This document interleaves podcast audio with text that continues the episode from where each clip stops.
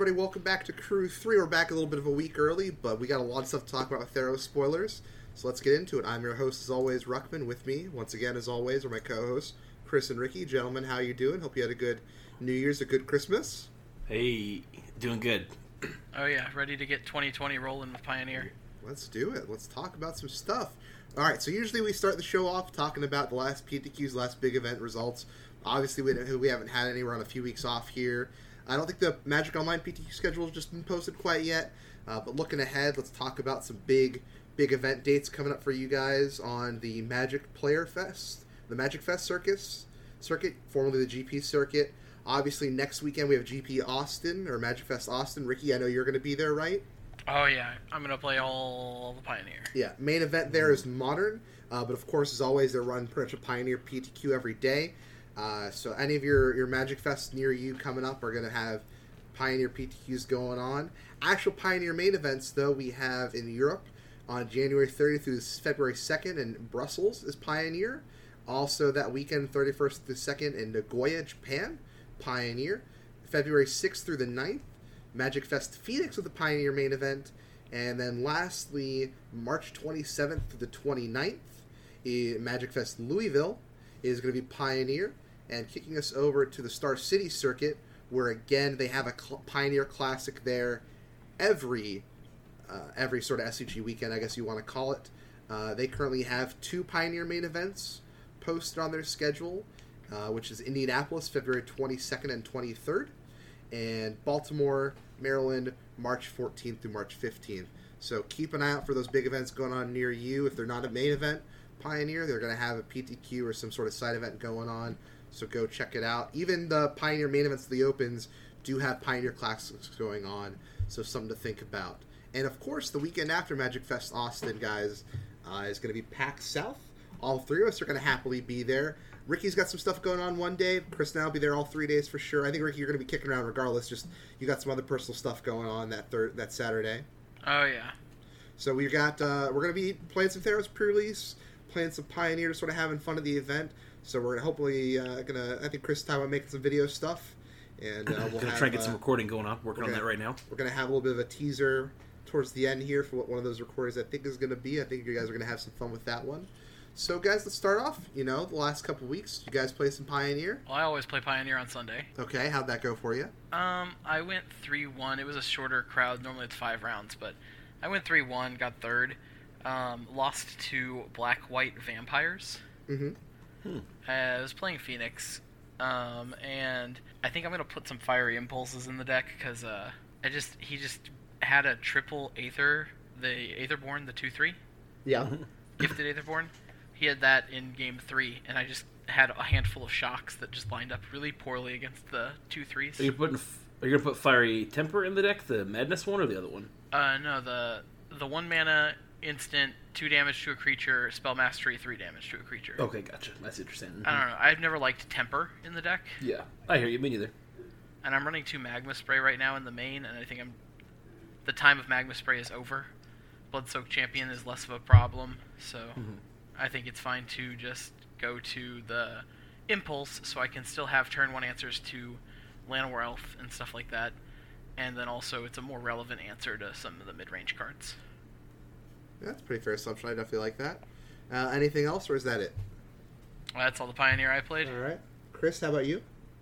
I didn't get to play last week. So we've been doing uh, holiday stuff. So Sure, sure. next couple weeks, if not this upcoming week, then I'm gonna play a lot at PAX. I do want to prepare a little bit because I have been playing seriously enough that like I I think I have a chance in local events. Um, so I think things like PAX and stuff like that, I would I would I have a chance to do well at. So I definitely want to get some practice in, but nothing for me. Yeah, speaking of PAX, real fast, they I don't think they let me double check, but I've been I've been trying to keep up, and I don't think they've posted a full schedule yet, but I think they do are going to have Pioneer PTQs. They're definitely going to be running PTQs, uh, and there's going to be just events throughout the whole day. Uh, so I think they're going to be sort of ODEs, but I'm going to try and hopefully jam as many of the if there's at least a PTQ, try and jump into that, right? And actually, guys, guess what? For once, if you guys follow us on Twitter, you'd already know this at Crew3Pod at Twitter and Instagram. I Mm. finally got to go play in a full Pioneer event. Wow, What? good for you. Not not just one. Hold on now. I Wait got a to minute. Play in, I got to play in two. Two. Yeah, I got to play in one last night on Wednesday. Look at that. I'm trying to trying to make up for lost times. So to Uh-huh. start us off, uh, the first one I played last Saturday. I'll be going back to that store uh, tomorrow. Actually, uh, didn't actually roll up with Blue Eye Control. I think I found my new love in life in Mono Green Devotion. Hmm. Uh, went undefeated, just three rounds. Uh, just a quick little eight man Swiss there. Uh, I went up against. It's a pretty mid range heavy store, it looks like. Uh, so I'm going to try and keep that in mind whenever I decide to take what. So trying to pick what to take up there, right? I played against sort of green red monsters, I would say. I'd call the deck.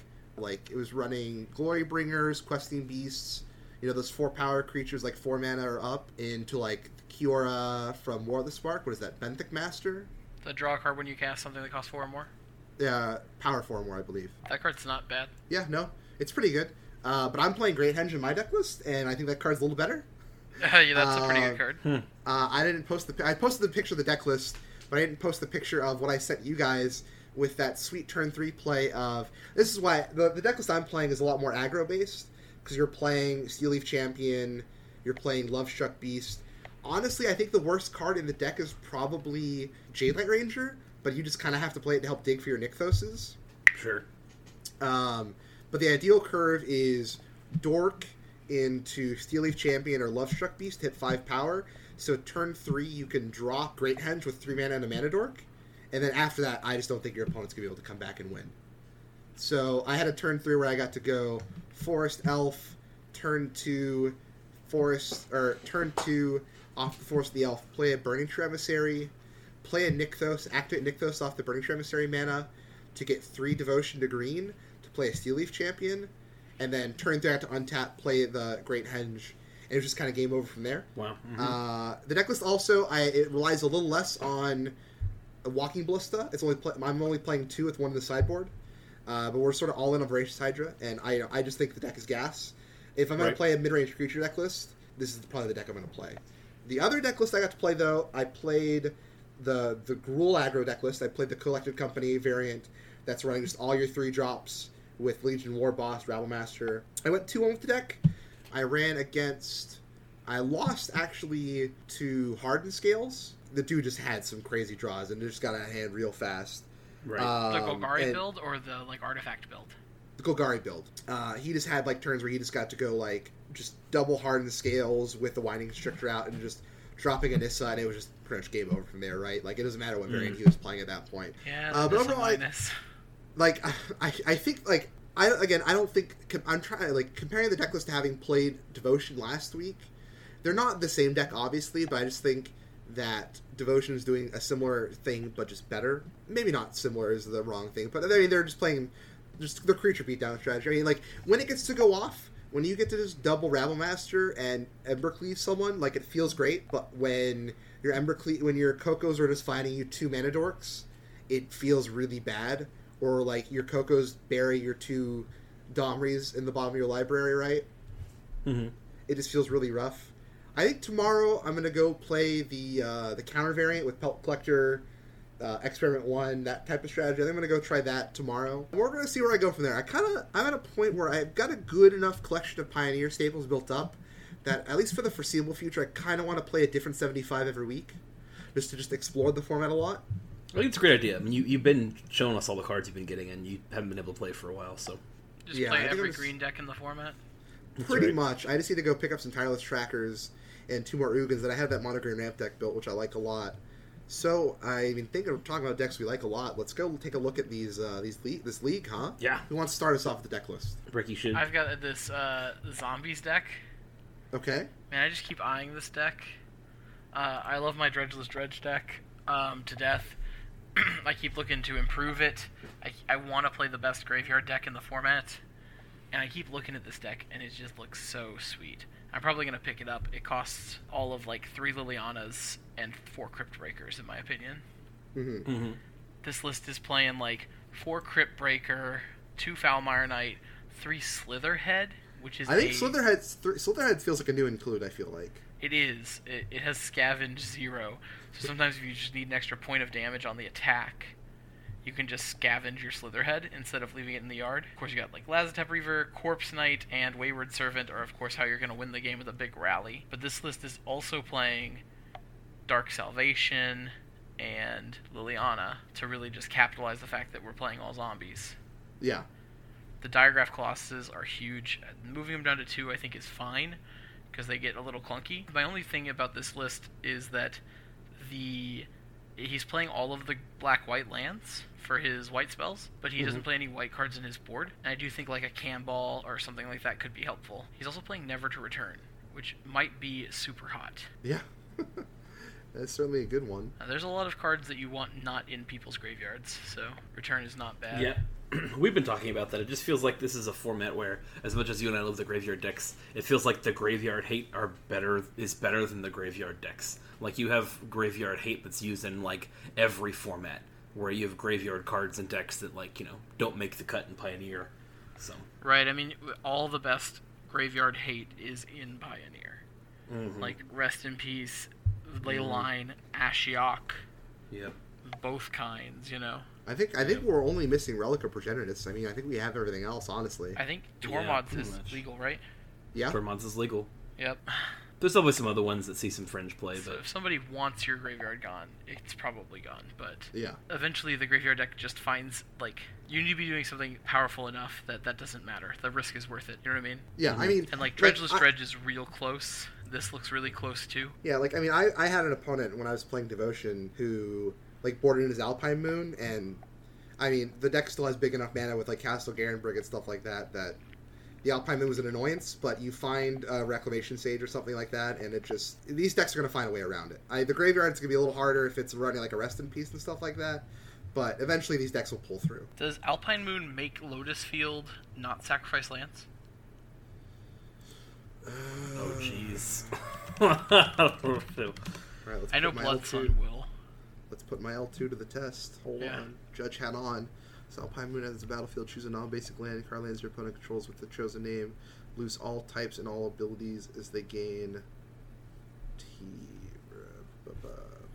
I remember as it enters the battlefield, abilities are weird because like clone is something that before it hits the battlefield chooses the creature that it Yeah, that it enters becomes as a thing copy of. Right. Yeah. So I don't know. Yeah, uh, it does. It loses that. Yeah. Ruling, yeah, if you go look at the actual ruling, 7 13 2018, if an affected land has an ability that triggers when it enters the battlefield, it will lose that ability before it triggers. So, yeah, it So loses the you- ability. If you want an Alpine Moon, a Lotus Field player, name Thespian Stage. yes. Definitely a good idea there. Good call. Good call there. All right, Chris, what, what kind of necklace you bring on the table, buddy? Yeah, I found um, one list that um, I haven't seen a ton of and involves favorite cards, and one that's just kind of a different take on another deck we've seen before. Um, I think Brazen Borrower is an insane card. I think its price has gone up with how insane that it is and how people have been discovering it. This is a list it's piloted by LAA11. I don't know how you say that. It's from the preliminary. Okay. Um, but it's got a mini blank theme here. He's playing four Risen Reef. The only other elemental that I can see in here is uh, Cavalier of Gales. Okay. Okay. That's the only elemental thing, but Risen Reef obviously just good enough on its own, stacks with Sure. itself.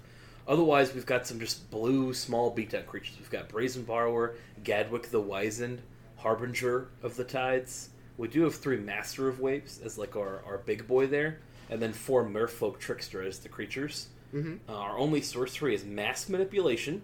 That's a spicy one of. That's a spicy one, and again, I, I think we're pretty we're leaning pretty hard on this Risen Reef to to ramp us a little bit. But then we have two Essence Flux, which is the one blue instant that exiles a creature you control, returns it to the battlefield. Uh, if it's a spirit, you get a plus one plus one. We're not interacting much with that spirit theme. We're not giving plus one plus one to any of our guys, but just blanking some of the important things. All of these things have uh, interesting enters the battlefield abilities, with the exception of a little bit of uh, of Gadwick. I think he just goes off for zero and you draw zero cards. But and when you cast the spell, you get to tap something, so it does work like that. We do have some unsummons as some three unsummons as a uh, as a spell. I'm sure you can um, uh, bounce one of your own guys if you really wanted to, and then four Opts and two wizard retorts. So I just like this as kind of like a low to the ground creature deck. It doesn't seem super expensive. It's kind of nifty, and I just like what it's doing. I, I would love to see. I'd love to see this in play to see how much like the risen reef matters. How much can we ramp up to cast our X spells? I will say this deck is But- a little expensive because it's running four Mutavault and four Breeding Pool, but we could probably play around that. Oh, very true. Yeah, yeah. In the in the main, your mana base is going to cost you as always in the blue green. But with Oko leaving the format, I'm actually I'm wondering if we're not going to see some of the blue green lands uh, decrease in price a little bit. Yeah, that's true.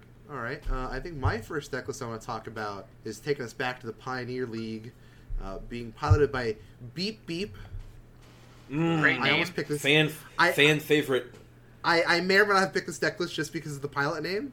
Uh, so you know, I don't care what your deck list is. If you have a good pilot name, I'll probably just pick it regardless. Uh, but I do, go. I do like this deck list. It's just black green, but it's it's it's it's almost like just Gitrog Monster dot deck. Uh, it's playing Llanowar Scout, Sylvan Advocate, Courser of Kruphix, Nissa Vastwood Seer, Ramunap Excavator, Tireless Tracker, Wayward Swordtooth, the Gitrog Monster, one Ulamog, one Nissa Vital Force, two Nissa Who Shakes It, four Fatal Push, two Crucible of Worlds. Uh, we got some spicy lands in here. We've got Drownyard Temple, Evolving Wilds, Fable Passage. Really, I think this just we're just gonna keep feeding the Gitrog monster, draw cards, and eventually just beat you down. Is essentially what this decklist is doing. And I Yeah. think this is someone who shows up to the tables knowing what they want to do and are going to do well with it. And I just, I'm just going to hats off, respect this deck list uh, because I love the Gitrog monster. Is Vital Force the Kaladesh one? It is. The one that lets you emblem really quickly to draw a card whenever you play a land? Yes, it is. Oh my lord. Oh, it's so good. I love this deck list. Playing a lot. Sword love- Tooth. Playing Sword Tooth, playing Tracker, uh, Excavator, Nissa Vastwood Seer, Sylvan Advocate, a card that, uh, surprising to some, maybe that it hasn't shown up a little bit. Definitely one of those cards that was very good this time in Standard that just hasn't shown up. Uh, like with many cards we've we've seen here, like Siege Rhino, right? Uh, Mhm. But this is again, I this is this is something you guys can do in Pioneer, right? There's if there's a card you love, you can find a way to make it work, and that's what this decklist is doing. Imagine if this Yeah, deck had seen a lot Field of of the Dead. Ooh. I don't want to imagine that. I do. All right, Ricky, what's your next deck list? so, uh, in keeping up with theme that white is really bad in Pioneer, I had to find just a white deck that is able to perform. Mm-hmm. So I found a uh, Boros Knights deck by Marsh Molovsky. It's a white-red deck, mostly white though for the for the most part, playing some Dauntless Bodyguards, Fervent Champion, Venerable Knights, really low to the ground here. Um, Knight of the White Orchid, Thalia's Lieutenant because everybody's human as well. Inspiring Veteran, Benalish Marshal, and Worthy Knight, just going real wide, real fast, with two Brave the Elements and four Shock, three History of Benalia, which cost like no money anymore for some reason. Yeah. But like the real hotness, in my opinion, is the sideboard, where it's playing three deafening silence, which is a real hoser. Like Yeah. a real, real hoser. It beats Possibility Mhm. Storm. It beats Ral combo. It beats Phoenix. Cards It insane. beats my it beats my eyes because that art is horrifying. Yeah, the art is terrifying. yeah. Two Boros Charm, solid. Two Deck, two Lava Coil, two Experimental Frenzy. Oof. Ooh. You're gonna play a lot at the top of this deck list. Oh yeah. Mm. Two Gideon, ally of Zendikar, of course. He makes knights. Um, and then two Dusk to Dawn. Slam pick George Clooney. Like that card. well, that was an obscure reference right there. thank you, thank you for. I appreciate you catching that. Uh, So I really think this deck is an exciting knights deck. Um, it has Fervent Champion and no equipment for Fervent Champion, but I guess it just wants the one one first strike haste. It also can give it another knight plus one power, Yeah. and like those points matter. So I mean, what other what other one drop would you run? yeah, I guess so. And like it's nice to stack onto with Venerable Knight and stuff like that because it's running Dauntless Bodyguard, Ver- Venerable Knight, and Fervent Champion. it's a lot of ones. Yeah, Yeah, I mean, this deck list is sweet. And again, if you guys are looking for that that cheap buy-in, it, Clifftop Retreat and Sacred Foundries where all this cost is. I think everything uh, except well, Knight of the White Orchid is fifteen dollars for a playset. Everything else is ten or less for a playset. yeah. Feather's been putting up some results too. Feather's been doing some stuff. Yeah. Again, just like people are finally, I think, getting smart to like the value of cards you need to play. I think some cards are just too bad, but like we're seeing more of the card that deals four damage to your opponent's creature and two damage to yours as like a removal spell that also can trigger your heroic, Mhm. and I think that's pretty smart to play. Um, we're still missing some of like the Triton Tactics S cards that like old Theros had, I think. But there's some other good ones, the one that scries stuff like that. So I'm seeing some strong feather results out there. Uh, just got to be smart with your instance and sorcery since you don't draw many cards in that deck.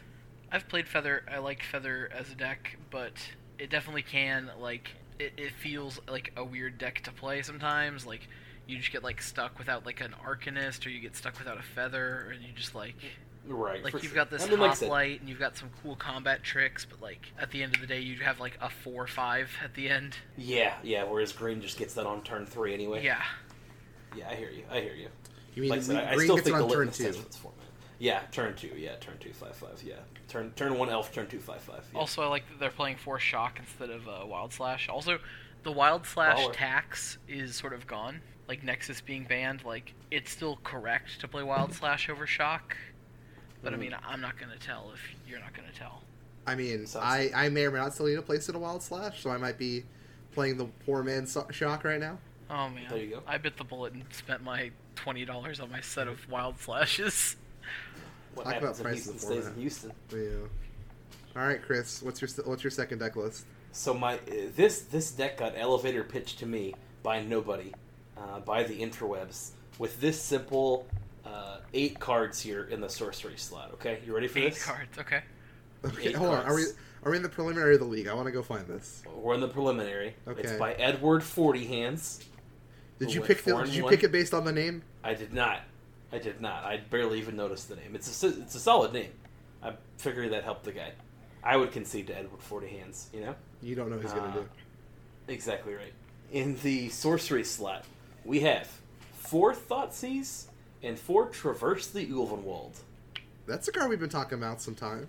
You sold me. You did it. I- I'm, I'm, I'm in. I'm reading this deck. There's a lot of one of, so we can't go through all this, but like our, our highlights, if I have to say, you have your standards like your Murderous Rider. I'm gonna say your highlights are a Tasigur, a Satyr, four of Satyr Wayfinder to throw some throw some cards in the graveyard and search for some stuff. We've got a Ramunap Excavator to get those back, some Questing Beasts, uh, one Scrappy, which is a lot of one ofs in this deck, but again, it's because you're trying to search for them with the Traverse the Open and then you get to play the best removal suite in the in the format with Abrupt Decay and Fatal Push. Mm-hmm.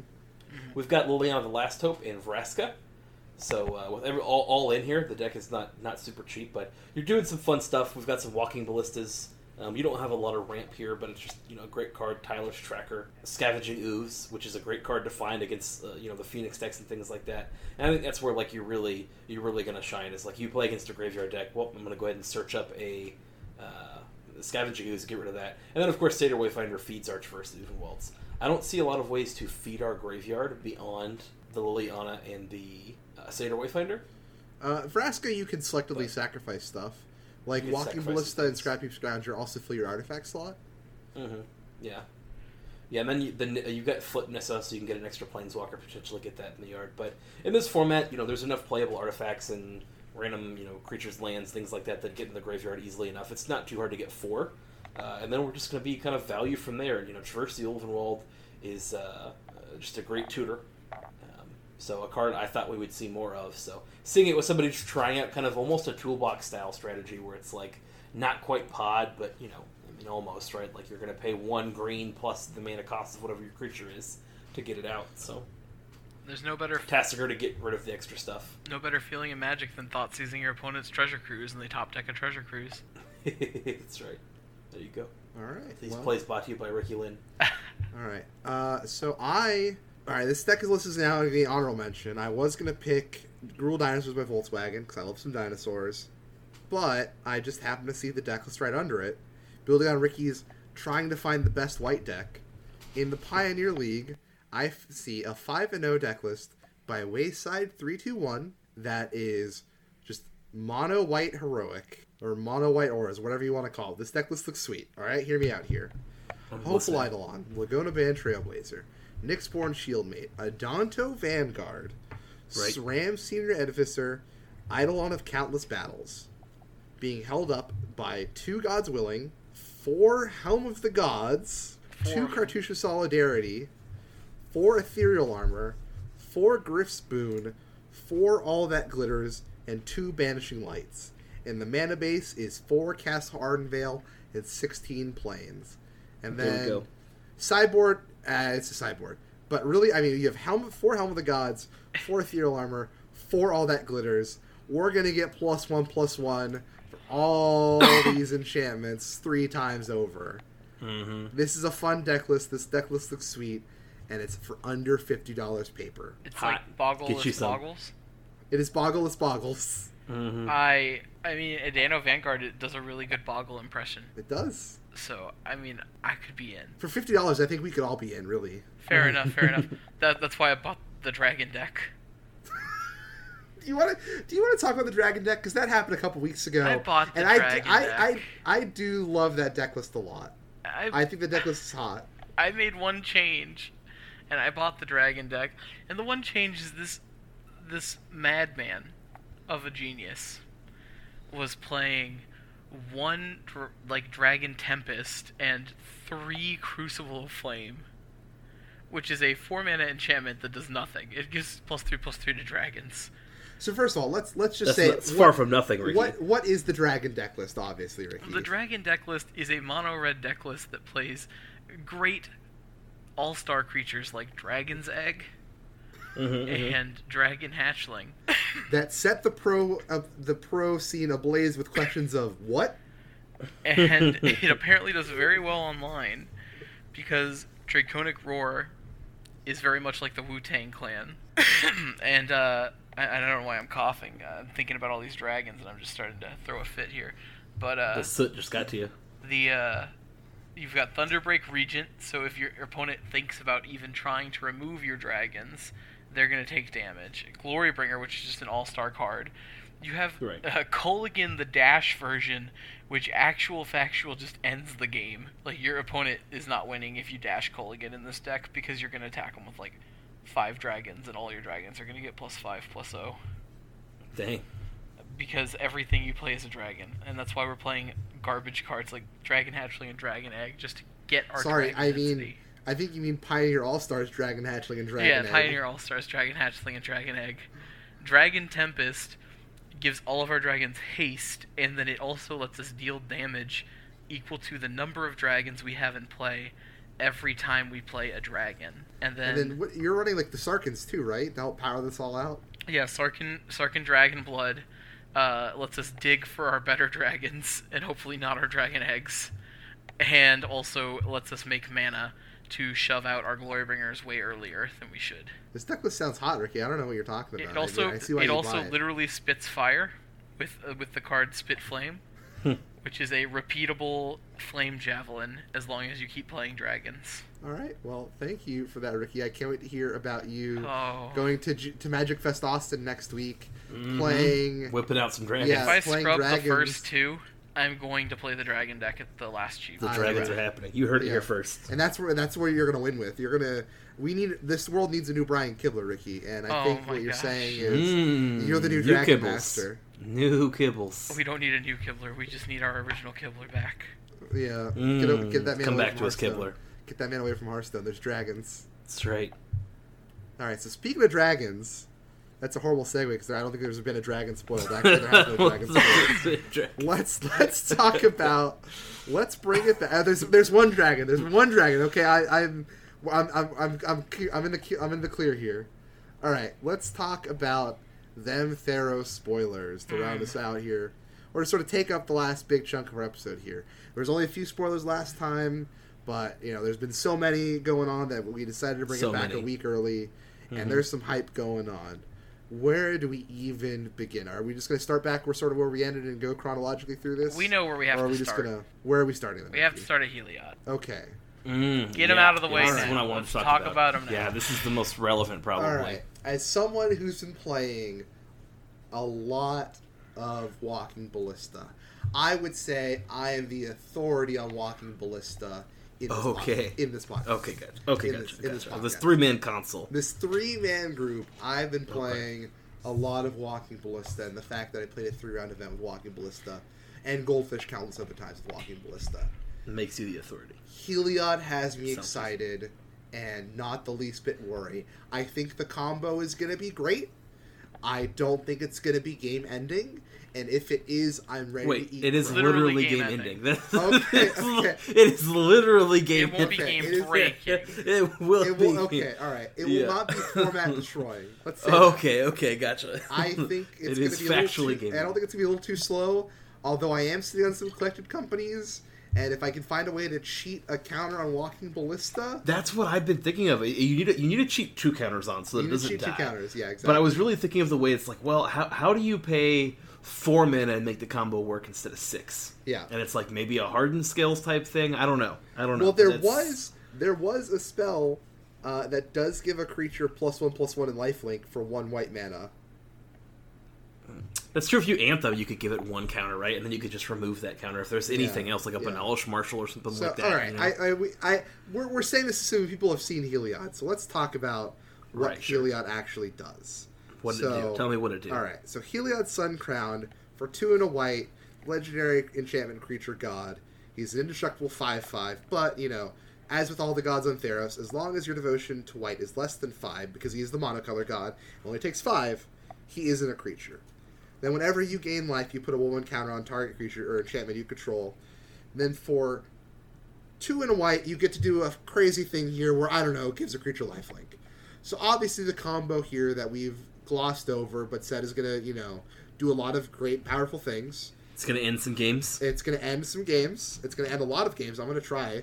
Um, as long as your Walking Ballista has two counters on it, and you give it lifelink, you can. As long as your Walking Ballista can survive having zero counters on it, hmm it just does infinite damage because you ping something, it gets a counter back, and obviously that just ends the game, right?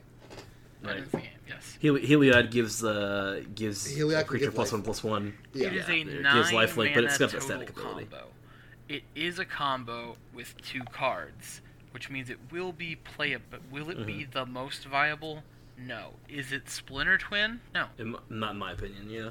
But again, I mean, who, who knows? Who's to say that this isn't just like a backup combo in like a, a deck where we're just going like turn. You know, we've played. We've got some kind of anthem effect. We were able to go, you know, turn three or turn four Heliod, and then on the next turn we're able to just play a, a, walking ballista for one counter on Heliod. The, if you can make it so that your walking ballista plus activation only costs four, or better yet, costs like you know two or three somehow, then uh, then I think it's much Look, better. Look, I'm you know? sitting here in Mono Green Devotion, and I'm just thinking, what cards can I cut to fit in one Heliod and like four Collected Company? Sure.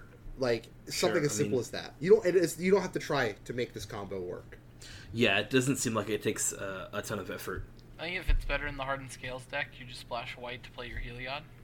I mean, probably you're right there. Yeah. I mean, that's good. Again, I I just think I think like white has you know a lot of ways to buff your guys anyway. So Uh-huh. again, like a- any of those making the the combo more Splinter Twin esque seems like a possibility to me. And again, you know we're we're tailor made for a Pioneer combo, given that both of these cards are going to be uh, Pioneer legal. The thing So- is, so if we are going all in on the combo, though, then Heliod is not going to be very good. What I'm saying here is that there's only one other god that was a 5 5 for 3 mana, that was indestructible, that was in the original Theros, that was Thassa, and she was insane. hmm Mhm. Definitely the best of the five to start. yeah, Ro- Ro- Rona saw play the That's a on different, whatever that thing different was. god. Yeah, yeah. So I think that this Heliod and Walking Ballista combo is probably going to be in a more white centric deck. So you can just play an aggro game, and then if the game goes late, you can fall Mhm. back on your indestructible threat and uh, Right. random Walking Ballista to end it. Whether or not you're going to splash screen for hardened scales effects to make this easier, like that might happen. You might just do that because we're playing like, I don't know, like Thalia's lieutenant and stuff like that. But Mhm. I think it needs to be an aggro deck first that can fall into the combo. I think that a deck that is just trying to combo this is not going to be as good. Mhm. Yeah, I mean, your collected companies, uh, your, your your ways to find these these cards, I do think um, exist out there. So I mean, I, definitely think you can you know run this maybe even in combination with other combos. I mean, there are other combos in in Pioneer, but I, I think you're right. Like probably like a lot of these decks. These style of decks have benefited from being able to do like a, a plan A, and then this is like a plan B where we're just like our two cards happen to work really well together. You know, And there, there we is just, a reason push why white to be more playable. the, don't get us wrong. This card's going to be good. I just don't think. I think the initial reaction was a little overzealous. Uh, I mean, there is a reason why this card is pre-ordering as the highest costed card right now of the set. What is it pre pre-selling for? Twenty five right now. Damn. Yeah. Um, and then, so where do we go next? Do we want to just keep on going with these gods that have been spoiled? Because the second, No, I've got okay, I've got a crazy one. Sure, I've do got a got? crazy one. What That do you wanna talk this the, the, this card, and it's because this card has the potential to bring the rhinos back. oh, We we've already seen a little bit of the rhinos back, just a little bit, it's a little bit. uh, a little bit. I, I remain unconvinced that rhino even has a place in this format, but this card I think gives it a chance. And this card is Kunoros, Hound of Athreos. Uh, this card is basically just a Cerberus looking card. It's one white black for a 3 3, and it has every ability. Uh, all of them. Just all of the abilities. All of them. All so of them. this is the Doesn't really have that many abilities. This is the questing beast of the set. Then is what you're saying. This yeah, this is this is this is mini beast, if you will. This is this is questing beast little brother. This thing has vigilance, menace, and lifelink on a three minute three three, and we're not done. That Oh. that could be the card, and it's probably still great. Like it's probably still a playable card. Sure. It also is a graveyard hoser. Creatures in graveyards can't enter the battlefield. Players can't cast spells from graveyards. Uh, I, I currently my current approximation of this card. I think this card is main deck playable. I think the fact that it's just a three mana three three that's got vigilance, menace, and lifelink is good enough to play, especially if we're going to, as I mentioned earlier, potentially be playing some kind of siege rhino deck. You Sure. know, it's in those colors, so.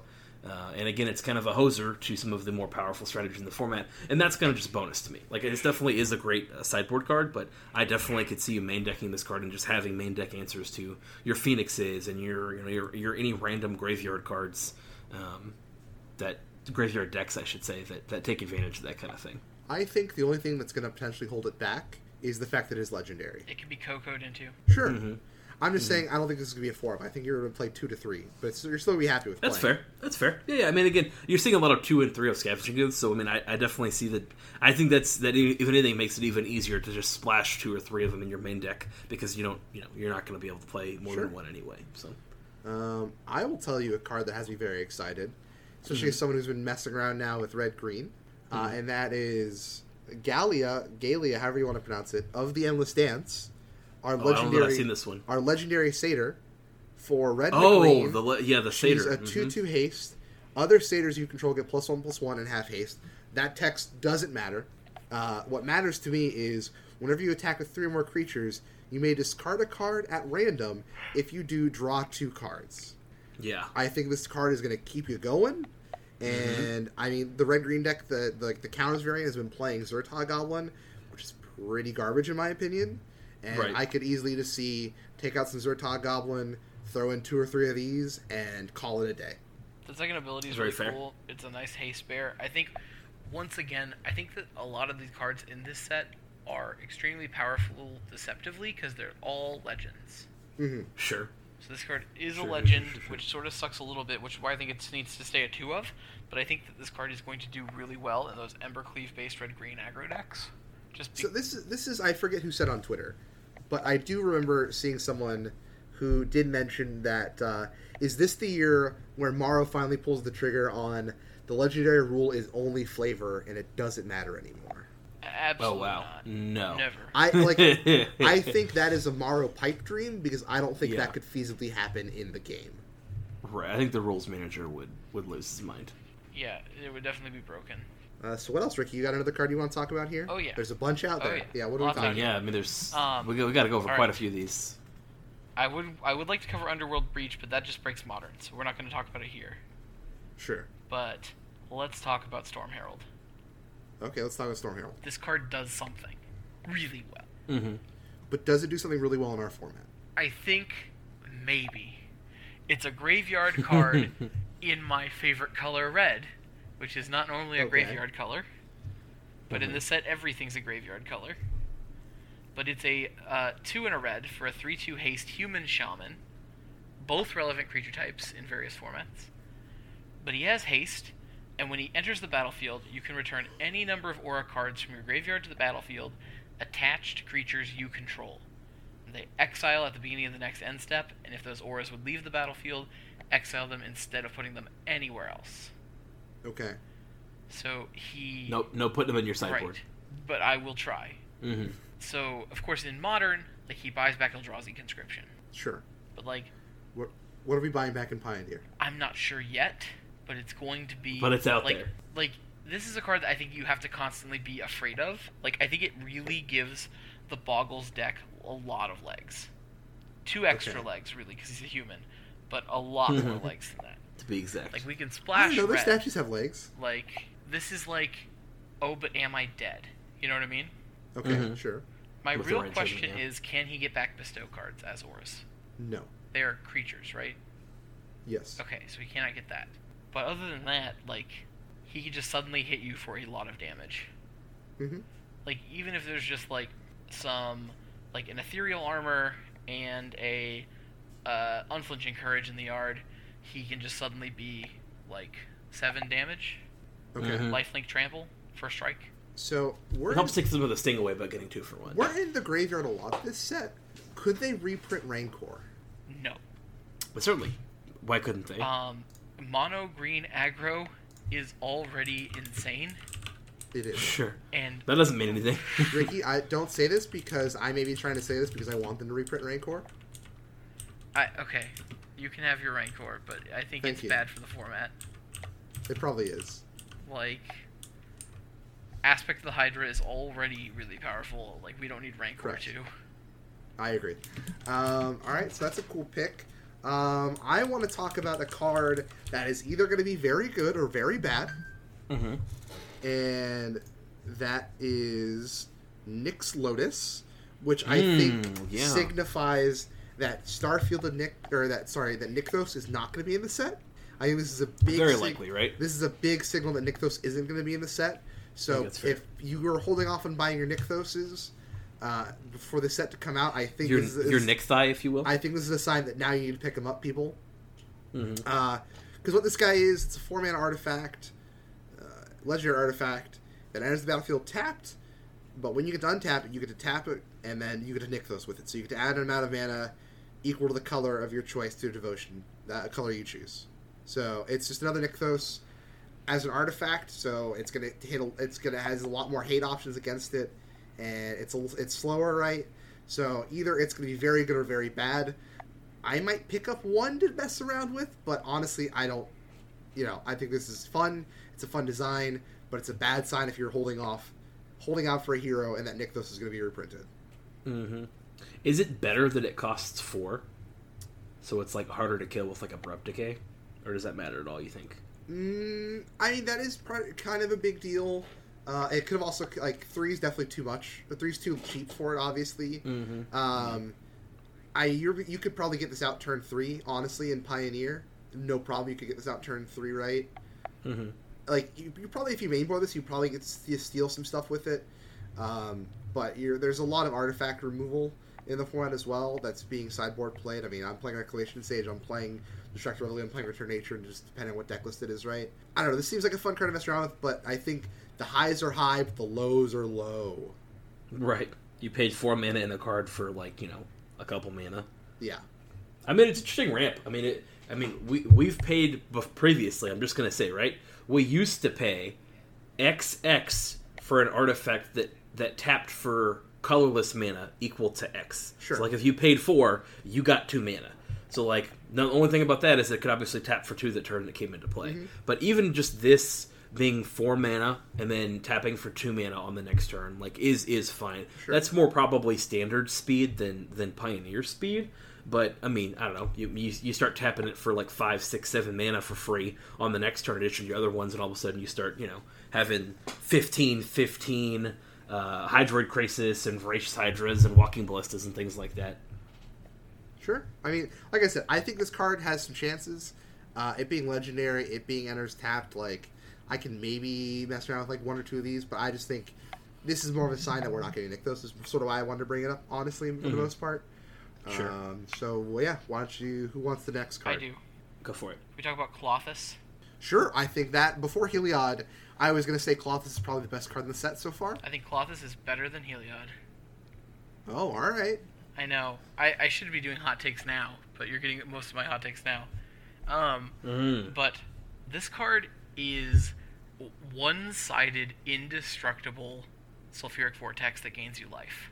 What about the comparisons to uh, Deathrite Shaman? Um, Fair comparisons? Appropriate? I don't appropriate? think they What do you matter because it costs three mana. Like you can, yes, you can get the extra mana, right? But it's, Mhm. you exile a card from a graveyard, any graveyard, and as long as it wasn't land, you gain two life. Your opponent takes two damage, and that is going Like, to if- happen every single turn. If if it couldn't, if it didn't have the chance to play a creature, I think this card is like borderline playable. But the fact that it can then become an indestructible four five I think that this very card, easily in this format. This card is, very going to be insane when you are in the beginning of your game as the aggro deck. Whether this goes in mono green or this ends up in the Gruul aggro decks, I don't think it'll be Yeah. hard to turn on the devotion at all. no. Um, I think that in your early game, it's going to help you with the mana a little bit, maybe, but mostly it's going to be beating Mhm. down. And then when your opponent starts wiping up your board, it's just going to be the inevitability. Like you're still at eight, like this is going to tick down. Mhm. And like if you're trying to race back, I'm gaining back the two life. Like on top of that, it eats anything out of yards. So any any deck that wants to be casting treasure cruises, that wants to be getting back phoenixes, any deck that wants to be rebuying their threats from the yard is going to have trouble with this card too. So I think this this card is absolutely the best card in the set. So far, I I think short of a Thoughtseize reprint, I think it's going to stay. I don't think we're gonna get exactly Thoughtseize. I think we're gonna get something similar. But uh, definitely for Pioneer, Klothys is gonna be insane. Uh, Chris, do you have a card you want to talk about? Yeah, this this is just another one that I I don't know what its relevance to um, to Pioneer is, and there's one that I, I want to save for hot takes, but Purphoros, Okay. um, uh, just being sneak attack, I, I think is pretty solid. Uh, again, my main concern is that it costs 5 hmm but it's a seven six indestructible, and like we've seen big red decks before. Um, this deck has a card, uh, has another card. Hold on here, um, that was recently spoiled. Tectonic Giant Yeah. that I think pairs very well with it. Um, so going over both of these, first off, the paired card of Tectonic Giant is a, is a four mana three four. It's two and double red. When it attacks or becomes the target or of a spell or an ability an opponent controls, sorry, not ability. It either attacks or becomes target of a spell. No ability there. Um, you either deal three damage to each opponent, or you exile the top two cards of your library, and you can play one of them until the end of your next turn. I think that just next a turn- solid card. that next turn clause is very good. For sure, it gives it gives you time to like untap and play or something like that. I, they gave you the benefit of the doubt on that instead of having to like cast it now. Like it's better in, in the bigger things. And again, it's just a card. It doesn't have to be a creature, or an instant, or anything like that. It's just a card that you can play. So I think that um, lending itself as a four mana solid three four um, helps the the ability to play big red. And then Purphoros is a five mana seven six. It's got the god uh, the god clause on it. Um, and then for three mana, you may put a red creature card or an artifact creature card from your hand onto the battlefield, sacrifice for the pay the next end step. So it, it does have to be a, a red creature card or a artifact creature card, but it, it has a static ability that gives all your other creatures haste. So the fact that it, your creature doesn't need haste, Perforos itself gives other creatures haste, which is pretty sweet. So it does limit what you're doing, but in a big red deck, I think there's definitely some possibilities here. You know, Sure. um, Raise Boar is a red card, right? Mhm. So I mean, you know, boom, there you go. The Raise Boar brings friends with it, so you could get her, you could get your Raise Boar on the cheap, and then bring other friends that way if you really needed to. You know, uh, And you can, like- card. I'm not sure. We can like hoof here with like Decimator of the Provinces and cards like that. Yeah, yeah. I mean, um, uh, there's there's two. I can't. I haven't looked over. Unfortunately, Oh, sorry. creature to see Decimator of the Provinces doesn't work. It's only a red creature. So Yeah, it is only red creature. Yeah, yeah. It's, it's hard to get the to get the hoof type effects, but um, somebody will figure this out. You know what I'm saying? Somebody will find like the best red cards and even just value cards to throw in this deck. And um, like I said, it's it's probably it seems like it's going to be much better in standard than it will be in Pioneer. But I mean, these type of effects are are very sparse for a reason. Mhm. You know, they are very very very powerful. So uh, I look forward to seeing what this card what this card can do. All right, uh, I wanted to talk about one more card, and then if Ricky, you have one more card, we can do that, and then we'll take it over into hot takes to end us out here. The card I wanted to talk about is for two and a black. You get an enchantment called Treacherous Blessing. that when it enters the battlefield, you get to draw three cards. Uh, oh yeah. Then, whenever Mhm. you cast a spell, you lose one life. But whenever it becomes the target of a spell or ability, sacrifice it. Now, hear me out here. There's a little card called Doom Foretold.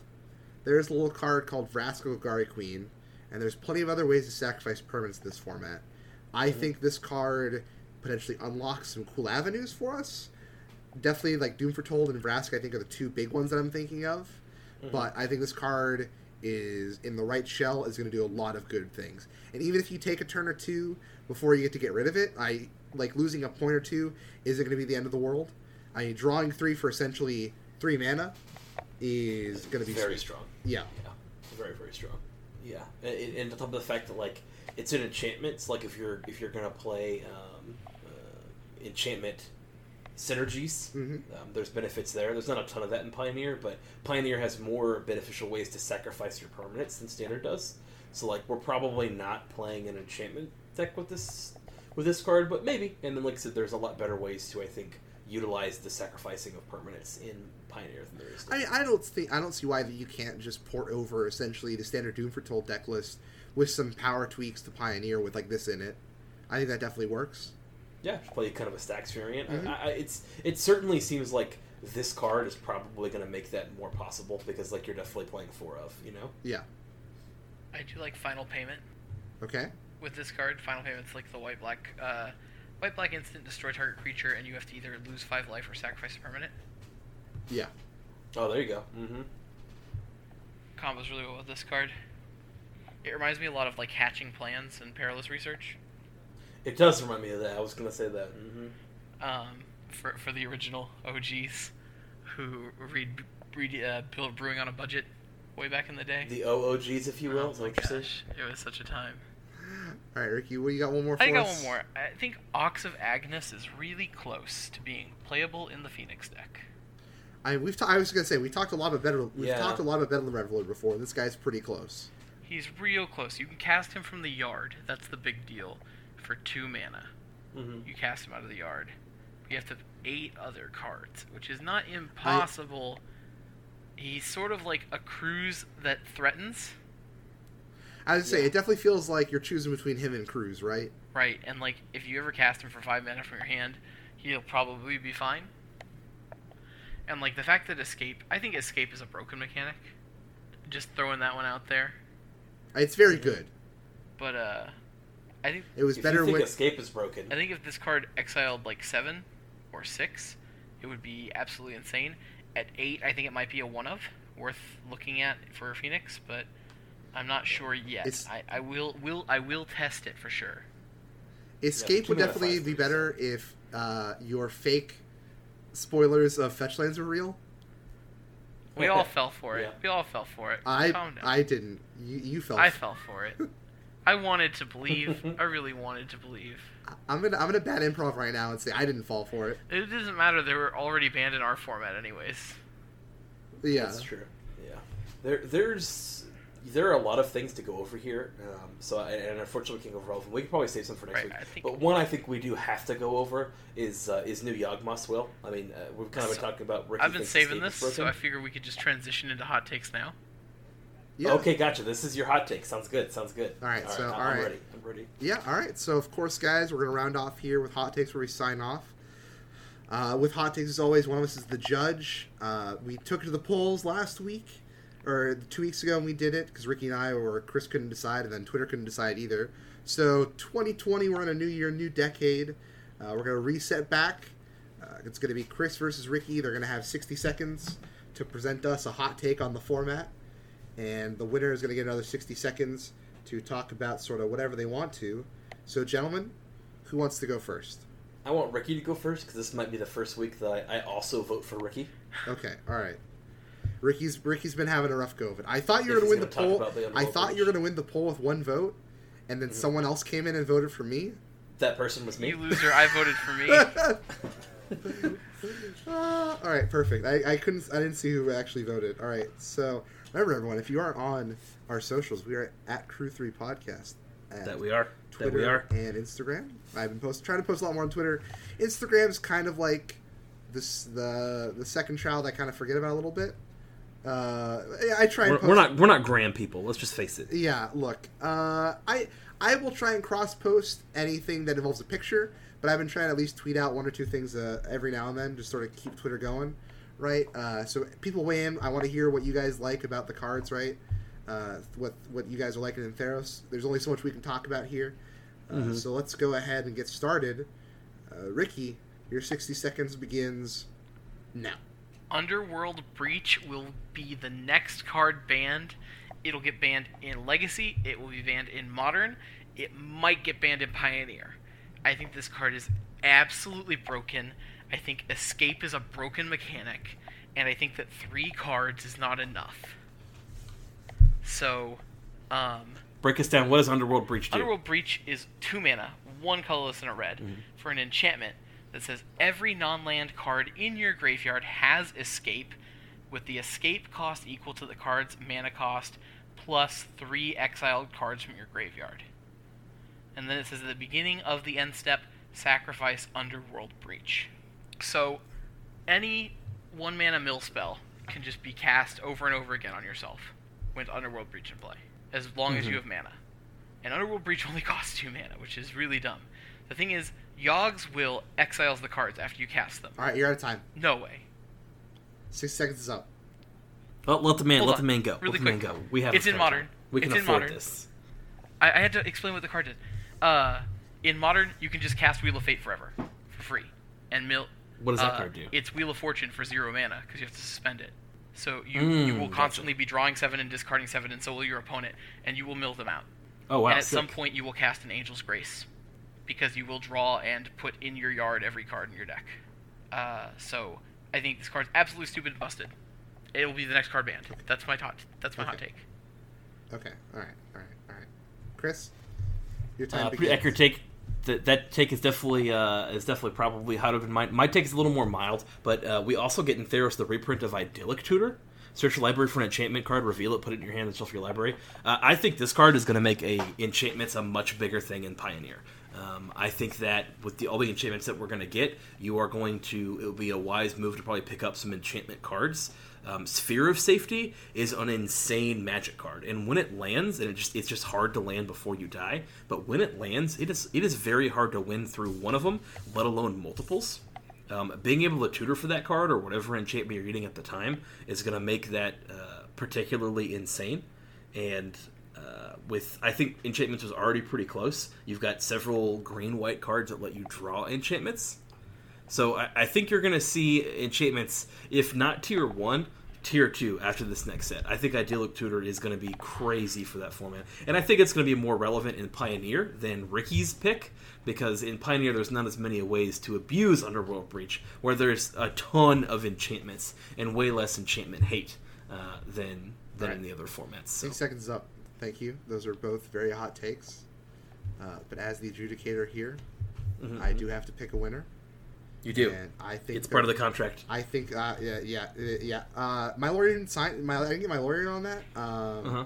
But I will still fill the terms here. But next time, I will request that I get to see this contract beforehand. Even though I'm the one that made up this contract, I guess. Right. uh, okay, so I do have a winner here, and I think Chris pointed out the winner in his hot take. Uh, Ricky, you had a very, a very hot take, but your hot take was mostly built around other formats, and I believe we are on a Pioneer podcast. Oh my! I said God. So, Tome I- Oh, you said Tome Scour, but you're you're. Let's be real here. You're talking more about modern. You're thinking legacy here. You said maybe it's going to have an impact in Pioneer. You can But Tome Chris, Scour you- your whole deck away and cast all of your Creeping Chills. Okay, all right. Well, You went off brand, you Ricky. didn't- you Your six seconds is over, Ricky. You didn't say it in the Oh hot my take. God. You talked a lot about modern legacy. here. uh, I think here though, young Christopher did open up a lot of doors here with idyllic tutor and talking about what it's going to bring to the format. So, Chris, here is your crown, the inaugural Thank you, hot sir. take winner of 2020. Thank you. Uh, take us away here for your. Uh, kids, stay in debate class. Clearly, my friend Ricky here uh, never learned to spell or debate debate properly. He did. He did not come into this uh, this hot take fully prepared as he should have with the knowledge of the pioneer format. He went off on a tangent, as uh, as Ruckman said, and it cost him. So just remember, kids, stick to your guns. Uh, stick to when you debate things. Stick to what the the format is about. And yeah, I just think you guys should go uh, pick up some idyllic tutors and or some enchantment cards. That's my, that's my soapbox for this week. Uh, join me in doing that because I'm going to be joining you, picking up some of those cards and playing some enchantments, slamming down some sphere of safeties. Uh, Chris, you know, we, we kind of dropped off it a little bit, uh, but you know what else tutors for a card and could maybe even make a way in your enchantment deck here? What's that? Uh, it's time to bring back Wishclaw Watch 2020. Wishclaw Watch. 2019, Wishclaw the never-ending Watch. tour, because the card's never going to be good. Oh, shh. The, the the hunt begins, Chris.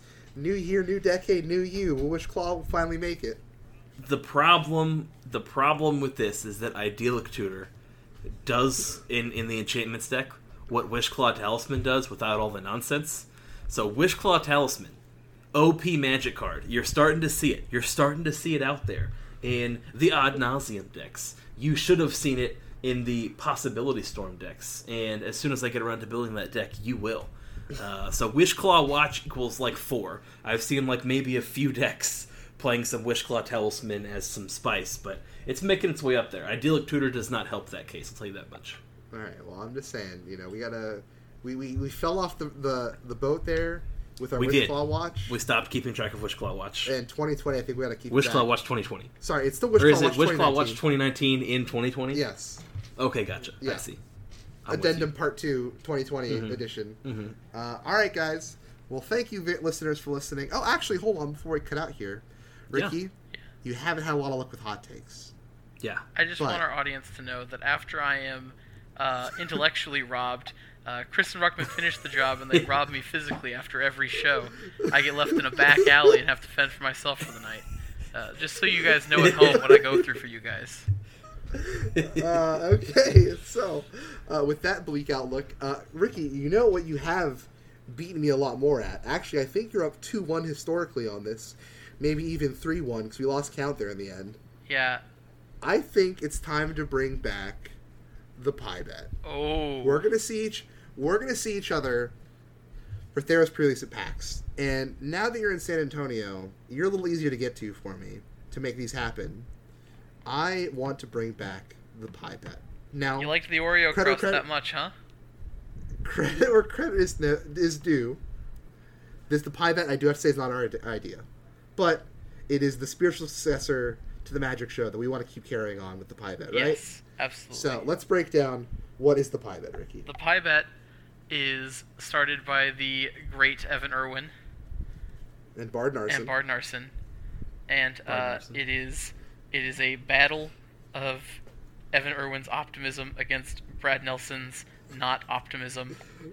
Cynic realism. And, uh, it, it is uh, one person challenges a card that doesn't seem likely to see play, and you have until the next set release for it to top eight in the main deck of a premiere event, which we will define later, um, or else you get a pie in the face. But if you win, you get to throw a pie in that person's face. And like I said, I think I think we actually didn't cash in on one of them, so I think you're historically up three to one. Uh, but the ones that I have lost have been the closest losses. Your one loss is not even close. Um, I would like to say that I took a pie for Solemnity, and but people were playing that card. Okay, I took a card for. uh, all right, well that's fair. I did. What have I taken a pie over? You I took a took pie. over I, I Prowling have Serp- Prowling Serpopard, Prowling Serpopard, yeah. and I have Uh, um another bad green card. It's in my binder. Where is? there was a red. There's a red card as well. I think I took a pie over. Yes. One of these I took the Oreo crust for. I think that was the last one. Was the Oreo crust. Oh yeah, the Oreo crust. For that's the special Ricky- crust. Ricky went classy and gave me the Oreo crust. Um, but we the, here's the thing though with the pie bet, we need to go find a, a dingy alleyway again. Oh my gosh. there are an abundance of those. okay, good because the pie bet has to be done in an alleyway somewhere to keep the realism alive. Uh, but yeah, so I think uh, we're trying to record some stuff at PAX for you guys from in person. I think I we will officially announce the pie bet then and there, and we'll upload that to whatever for you guys. But uh, until then, listeners, thank you all for listening. Uh, if you guys are listening, please tell your friends about us. Uh, try and spread the word. We are at we are Crew Three Podcast on Spotify, on Stitcher, on Inst- on iTunes, on Google Play, pretty much all the four big ones. on all of it. on all of it. At Crew Three Podcast on Twitter. At Crew Three Podcast on Instagram. Our Gmail is at crew3pod at gmail.com if you want to go send us a review. Set, send us a review on your favorite listening device or your favorite listening place and spread the word. Thank you guys for listening. Chris Ricky, thank you guys for joining me today. Any other any other words before we sign off here? It was a pleasure. Nah, I'm good. All right, we'll talk to you all again to send Ricky off towards Austin. Bye. Bye. Here we go.